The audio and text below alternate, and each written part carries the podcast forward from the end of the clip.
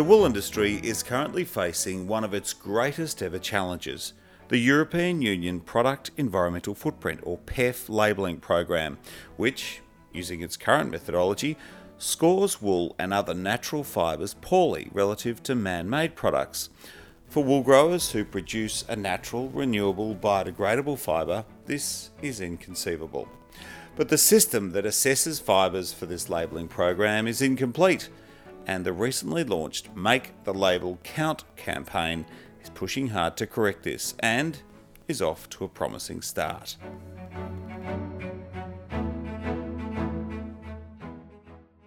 Welcome to the 200th episode of The Yarn, the number one wool industry podcast. I'm Marius Cumming. The European market consumes roughly 30% of the Australian wool clip. It's a market that often leads the way with trends, ideas, and innovations. The PEF issue and the life cycle analysis, or LCA, of wool was the focus of episode 186. But today we hear from the Secretary General of the International Wool Textile Organisation, or IWTO, fresh from the Make the Label Count campaign launch, Dalena White.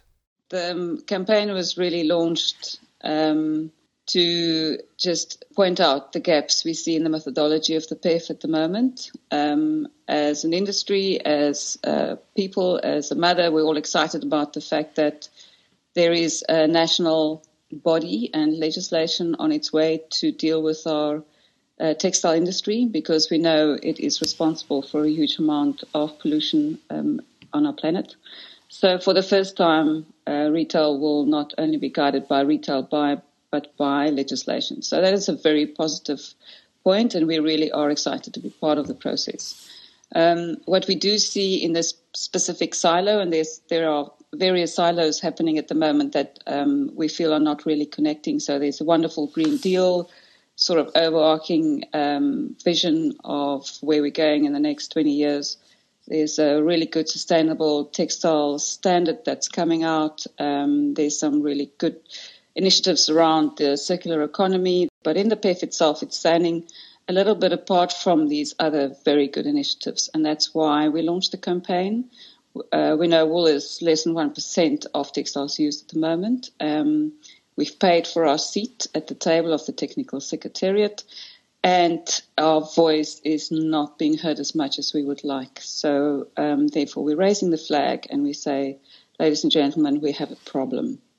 So, um, with the support of the campaign coalition, which include uh, Cotton and DNFI and Fibershed and um, a whole lot of members that have the same um, feeling about this. We are excluding um, renewability, we are excluding microplastic pollution, and we are excluding biodegradability out of this very important conversation and how can we um, steer consumers in the future if those important assets are not uh, incorporated? And that's why the campaign was launched. Well, congratulations on uh, a very strong start. But uh, as we know, we are a small fish in a, a, large pond here with some very powerful allies that are keen to maintain the status quo, that perhaps don't necessarily recognise the renewability, uh, the biodegradability of of natural fibres?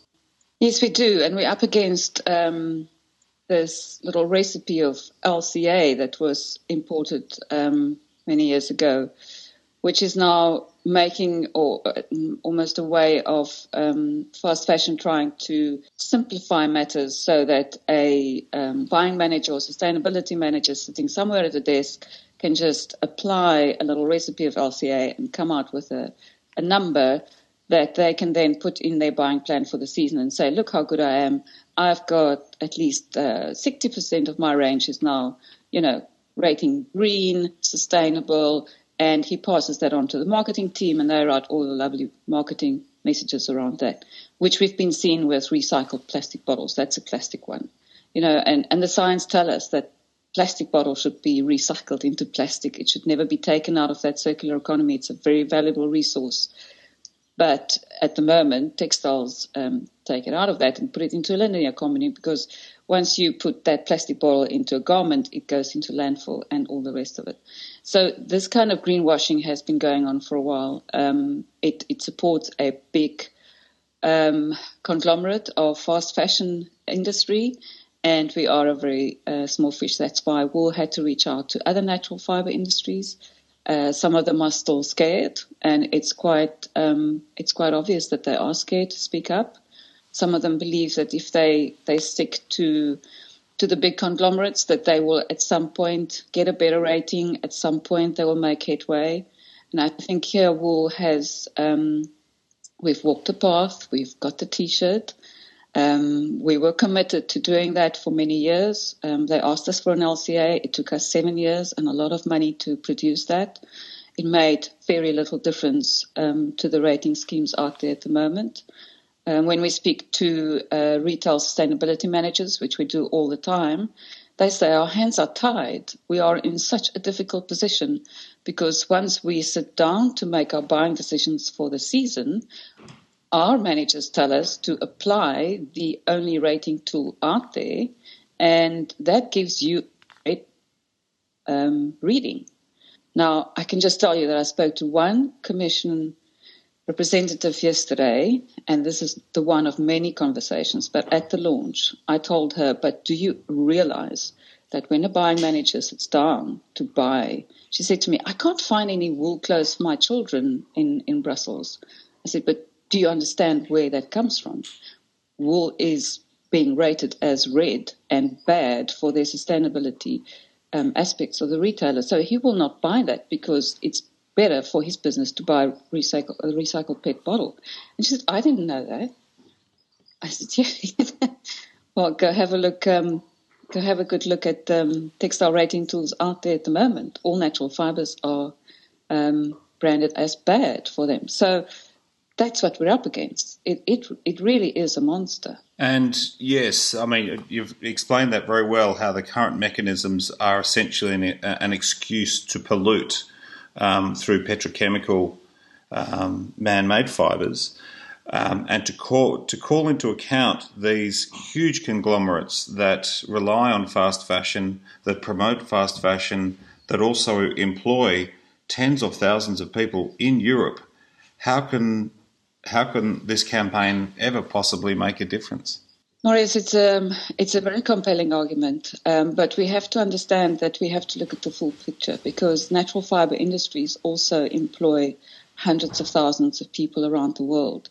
In fact, the OIE says that 300 million of the poorest families in the world depend on a couple of goats and sheep for their daily income. Now, we need to be very careful when we start talking about which industries support whom and how many people. Um, I think a very similar in you know conversation um, took place when a couple of years ago now um, we were taking on the tobacco industry, and the tobacco industry said, "Oh, but you cannot put." All these negative things out there in the media about us because just think of all these people that will lose their jobs. Well, um, just think of all the people that will lose their lives because of microplastic pollution that is now in the water, in the soil, and NASA tells us in the air we breathe. So we need to really consider and weigh up stuff here very carefully. And that's where we come back to the socioeconomic impacts, which at this point are also not taken into account um, in the PEF. And um, there's a conversation to be had about that. So the launch has taken place. It sounds like you've had a strong start. What sort of headway has been made in the short amount of time already? Behind the scenes since um, May, we've been having these one on one conversations with commissioners, and these will continue. Uh, this morning, there are another two confirmed. So um, I think we're making good headway in, in, speak, in, in having private conversations. Um, we will then continue now with the website and building out um, those key messages that we've been talking about. We now know from the launch that there are more people out there that would like to get involved. Um, Emma at Woolmark has signed up two new members just in the past two days, and there are many more conversations happening. So um, we hope to really push um, this wave of, can we call it resistance against um, fast fashion. um, as Livia, our spokesman yesterday, said, um, we do not have the time for this. And I think um, the scientists are telling us we do not have the time to continue on the on this path we're at at the moment. And there's some real concerns um, being raised. And hopefully the campaign will now amplify these messages because we need to get it out there. And we know that our opposition have very deep pockets and their marketing arms reach very, very far.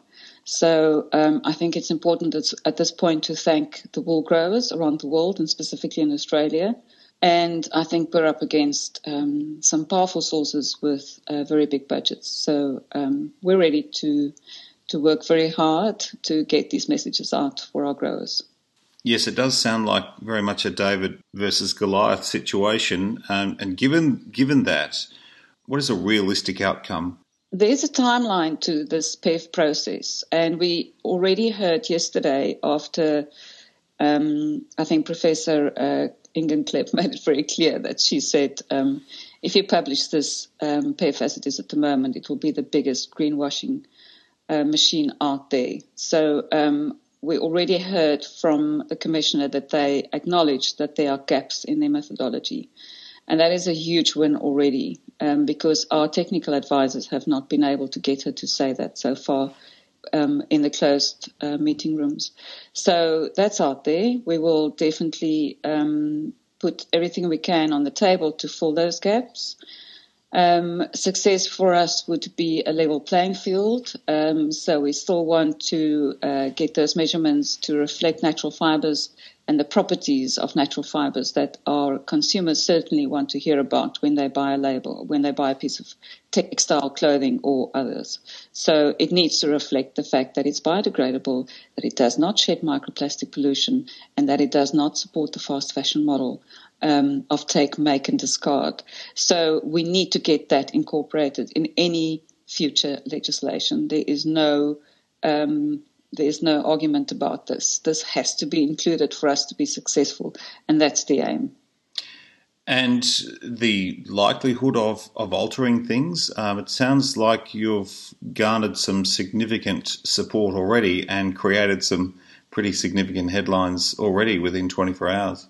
We, we're happy with the success so far, um, but it's really this is just the launch of the campaign. It's only the start of the conversation outwardly. So yeah, um, it's going to take every single person involved in this industry to amplify our messages, to understand how important it is to talk about it, talk about the good things you do on farm, the biodiversity of your farm, um, how you take care of your animals, to bring all those good messages out into the open on a daily basis. And we cannot stop doing that for one minute because um, we will need everybody's support on this one.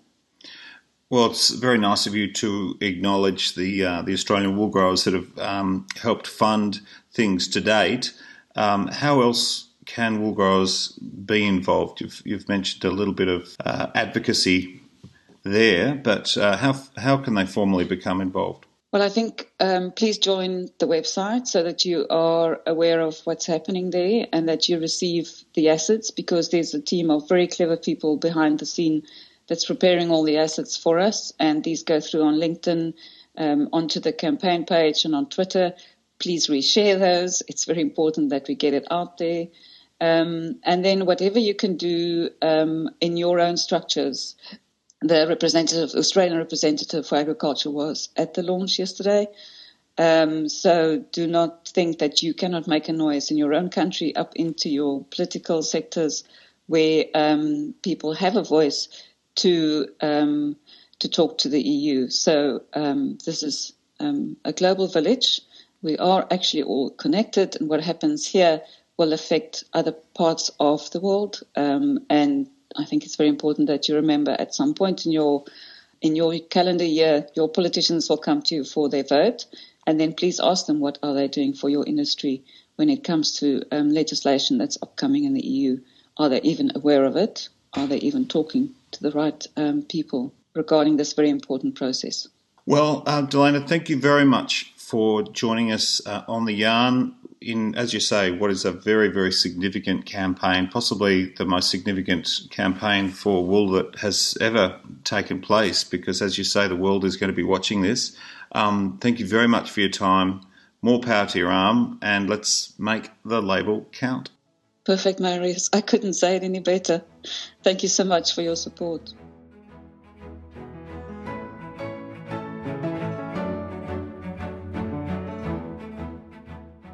Dalena White, Secretary General of the International Wool Textile Organisation, IWTO, and head to makethelabelcount.org to become involved. So, as I mentioned, it's the 200th episode of the Yarn podcast, so I'd better make this call.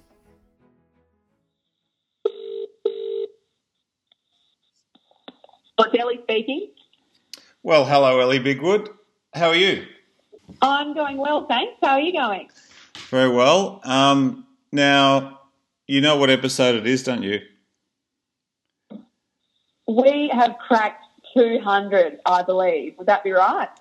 It is the 200th episode of The Yarn, and I wasn't going to let it pass without ringing my co host. Well, thanks for giving us a buzz and letting me be a part of it.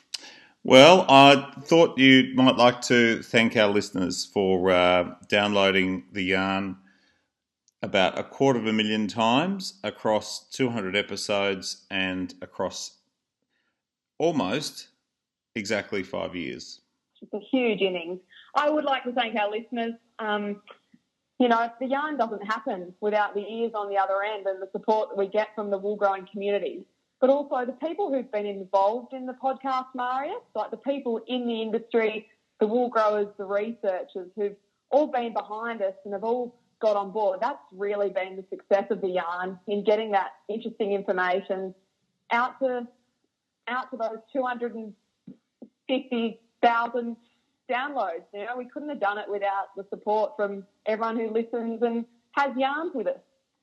Exactly. So I thought it only fitting that you signed off. Well, all right. It has been so good to be a part of this 200 episode venture. Um, so thank you to all of our listeners for listening. And you know what I'm going to say next. Thank you for having a yarn with us. Ready for another 200? Bring it on.